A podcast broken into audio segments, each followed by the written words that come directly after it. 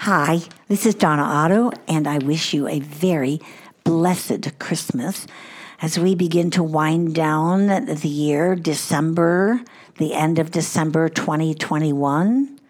I hope you take some time to think about the end of the year, but more than that, I hope you spend a few minutes every day thinking about what this Christmas celebration is about. Of course, you know what Homemaker stands for and what we intend to do with everything we provide, from our website and free resources to tools that are available for purchase. We still have some Christmas books left. If you haven't finished your shopping and want to order them, we'll get them right out to you. And we are finishing these discussions about Christmas, about Advent, about the characters. We've looked at the women of Christmas. We've looked at Mary. And today I want to look at a man whose name was Simeon. Simeon and Anna. Now, Anna is my favorite name in the world. And of all the Bible characters, Anna is my favorite character in the Bible. They were prophets. In a modern society, the elderly are rarely held in high esteem. I'm leaping toward that category, if I'm not already there, the elderly part of the society. They are often shunted off to senior citizens' homes where they are cared for by professional staff rather than their own families. We seem to be saying that their usefulness has passed, and the increasing tolerance of euthanasia underscores that strong belief. This is not God's attitude. Simeon and Anna are the senior citizens of Luke's version of Jesus' birth. Oh, if you said to say to me, why is it that Anna proves to be? Well, because Anna was an old woman in the church who was known for prayer. They are the senior citizens of this story, this account of Jesus' birth, and they know and understand more than anyone else.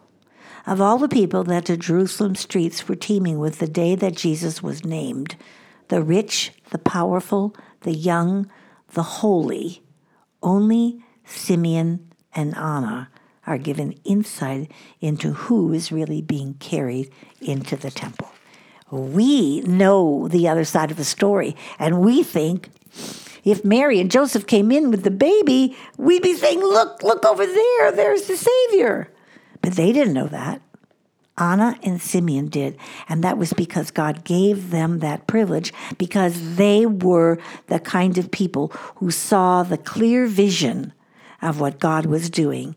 And God had placed a great value on Anna and Simeon that he does not think he is wasting his wisdom, his information on two old folks. Rather, they were two seasoned seniors who had done great work for the kingdom. So, Jesus is named. And this part of the scripture is Luke chapter 2, verses 21 through 35. And after 8 days had passed, it was time to circumcise the child, and he was called Jesus, the name given by the angel before he was conceived in the womb. So now we have these names that keep popping up, and they're not the kind of names that the Jewish kin would be giving their children. Now, of course, Jesus the Messiah, those are wonderful names, but you didn't name your child that. So Joseph and Mary are keeping this law, which is still the law of Moses. And according to the law of Moses, parents of a male, not female, newborn, were to circumcise him on the 8th day. You can see why they can't circumcise a woman. That's kind of funny, I think. The mother of a male baby was ceremonially unclean for 33 days after her son's circumcision. So you got that now? 33 and 8, how much is that? And then on the 40th day, after the birth, the mother was to take an offering to the temple. Well, the offering, in their case, because they were poor, was not the usual lamb, but they had a very dove offering, which was very a poor representation. The firstborn child was to be presented to the Lord, and a redemption price was paid. Because the child belonged to the Lord, they were not to be his parents. The purification concerned the mother, and the presentation concerned the newborn. Okay? So this day has come. And Simeon demonstrated the three essentials of Old Testament piety.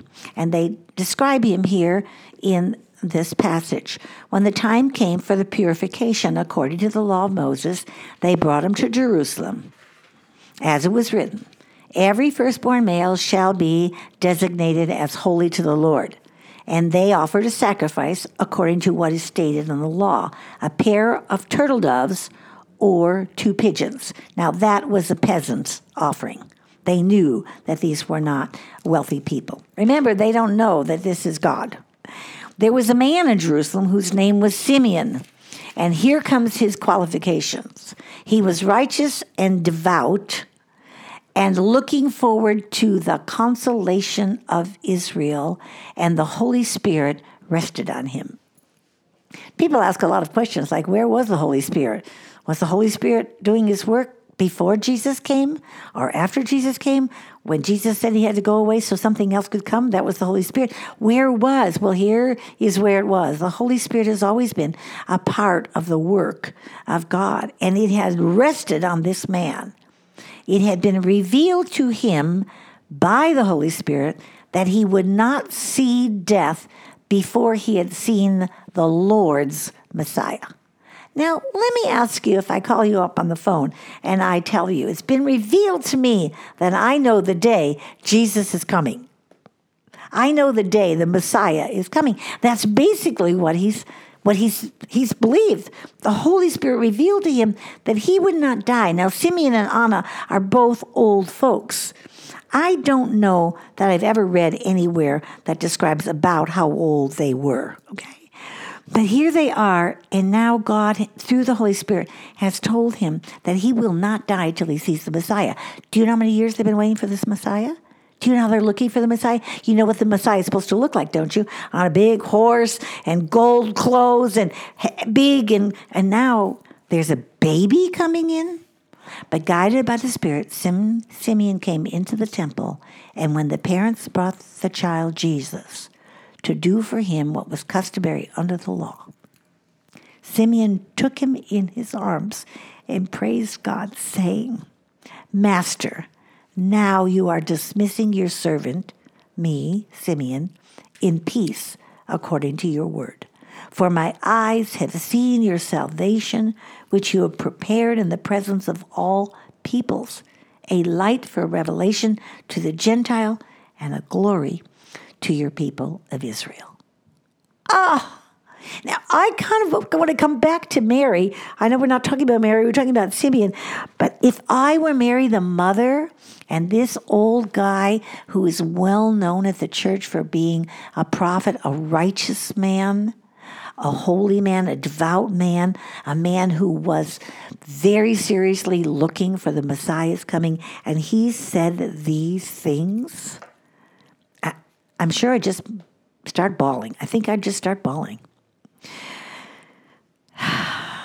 And the child's father and mother were amazed at what was being said to him. And then Simeon blessed them and said to his mother, not to his parents, but to his mother, not to Joseph, but to Mary, "This child is destined for the falling and the rising of many in Israel, and to be a sign that will be opposed, so the inner thoughts of many will be revealed, and the sword will pierce your own soul too."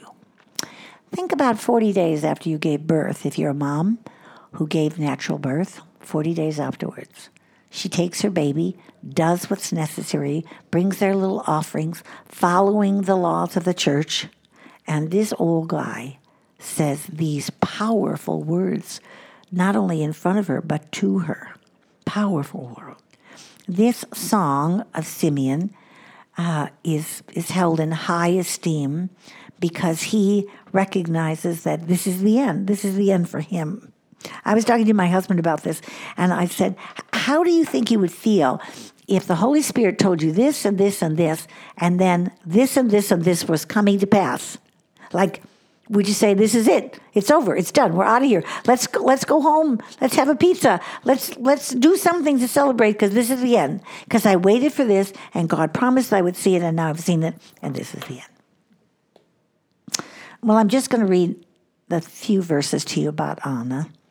There was also a prophet, Anna, the daughter of Phanuel, of the tribe of Asher. She was of great age, having lived with her husband 7 years after her marriage, then as a widow to the age of 84. She never left the temple. Did you hear that? She never left the temple, but worshiped there with fasting and prayer night and day. I'm sorry, that always catches me. At that moment, she came and began to praise God and to speak about the child to all who were looking for the redemption of Jerusalem. Now, it's two things I really like, many more, but this is a representation, this piece of scripture, very important historical data about the birth and the Messiah and doing what the laws of the land in Jewish culture did. Circumcision, 8 days, 33 days, 40 days, to the temple, bringing their offering. All that's just sort of sing-song. Everybody does that. But in this case, there are these two people. So we have Mary, the mother who's never slept with a man. We have the Holy Spirit. We have the Jewish people and the Jewish rites. We have an old man and an old woman. Well, this is America 2021. This is the world 2021.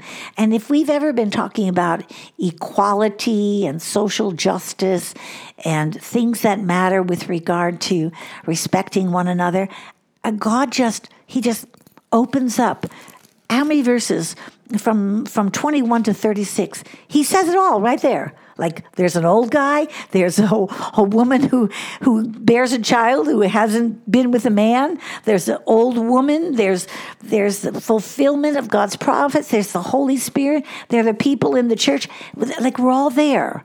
Red and yellow, black and white, old and young, men and women, we're all there. And this song of Simeon, which seems quite extemporaneous, is also a part of who he was. He was a prophet. And these words come from passages found in the book of Isaiah, and I'm not going to go into that today. I think I've gone far enough for today's lesson. I do want to read to you one paragraph about the work of Isaiah, the light of the revelation to the Gentiles, the child's destined to falling and rising. Simeon is called a man who is devout, and what's the other word, his name? He's devout, and he's looking forward to the consolation, and he is righteous, okay? So how did he get to be devout and righteous? Well, he has consumed his life with the Word of God. And in this case, he's really echoing back what looks like a very spontaneous song, the Song of Simeon. And it's not, because these passages, these sentences, are phrases taken right out of Isaiah. And Isaiah plays a very big part in the Christmas story. So this is N.T. Wright, one paragraph. Isaiah 40 through 55, the chapters, taken as a whole, is all about the unveiling of divine covenant, faithfulness in overthrowing the gods of Babylon, and liberating God's people. It anticipates, in other words, a new exodus. But this poem that Simeon has just spoken, is also from start to finish about the way in which this act will involve the ultimate forgiveness of Israel's sin, how this will be done through faithful obedience of a strange figure who is at one in Israel, and at another level stands over and against Israel, representing the people and doing for them what they cannot do for yourself. And people say, what's the big deal about the theology of the Scripture? What's the big deal about understanding? Well, I think the big deal about it is, here we're reading Luke chapter 1 and chapter 2, and talking about it for days and days and weeks. Millions of books have been written about these two chapters, and we get to this nearly the end of chapter 2, and we see this scenario of Simon and Anna, and we see the devout righteousness of this man who lived his days in the temple as Anna did, praying and learning and reading and understanding, and then Christ honors them by letting them see the Messiah. There's a very personal representation here in this event, not just the birth of Christ and this presentation in the temple. We usually don't get to this part. We get to the birth of Jesus, the shepherds and the angels and the wise men, and then we sort of move on. But I think the important part of this is that these two people were very serious about understanding the whole of God. And because they understood the whole of God, the Old Covenant, what was promised to the Messiah, they were inordinately blessed as a part of God's plan for the both of them to see the Messiah, to see and know that he was the Messiah. Because all those men and women of the Gospels that you see and read, they didn't believe it. He wasn't. They crucified him, but not Anna and Simeon. And the Song of Simeon is straight from the heart of the book of Isaiah, and it brings together the Old Covenant, the New Covenant, God's ultimate message. This is not a hoax. This is not just about Mary, who was a virgin. This is about a well-laid plan for you and I, a plan that will allow us to come face-to-face with God, with Jesus. And I pray that if this Christmas season is the season for you to renew your vigor and love for Father, Son, and Spirit, for you to acknowledge the ways that you have left your relationship with Christ, or if you've never had a relationship with Christ, I pray that these days you will open your heart anew and be refreshed with the Word of God and the miracles of the birth of Jesus, which we celebrate during December. I'm Donna Otto. This is Modern Homemakers, and it's been my delight to be with you and talk to you about this amazing account of the birth of Jesus. Remember, the common begin and the uncommon finish. Go out and make it a very uncommon day today of believing.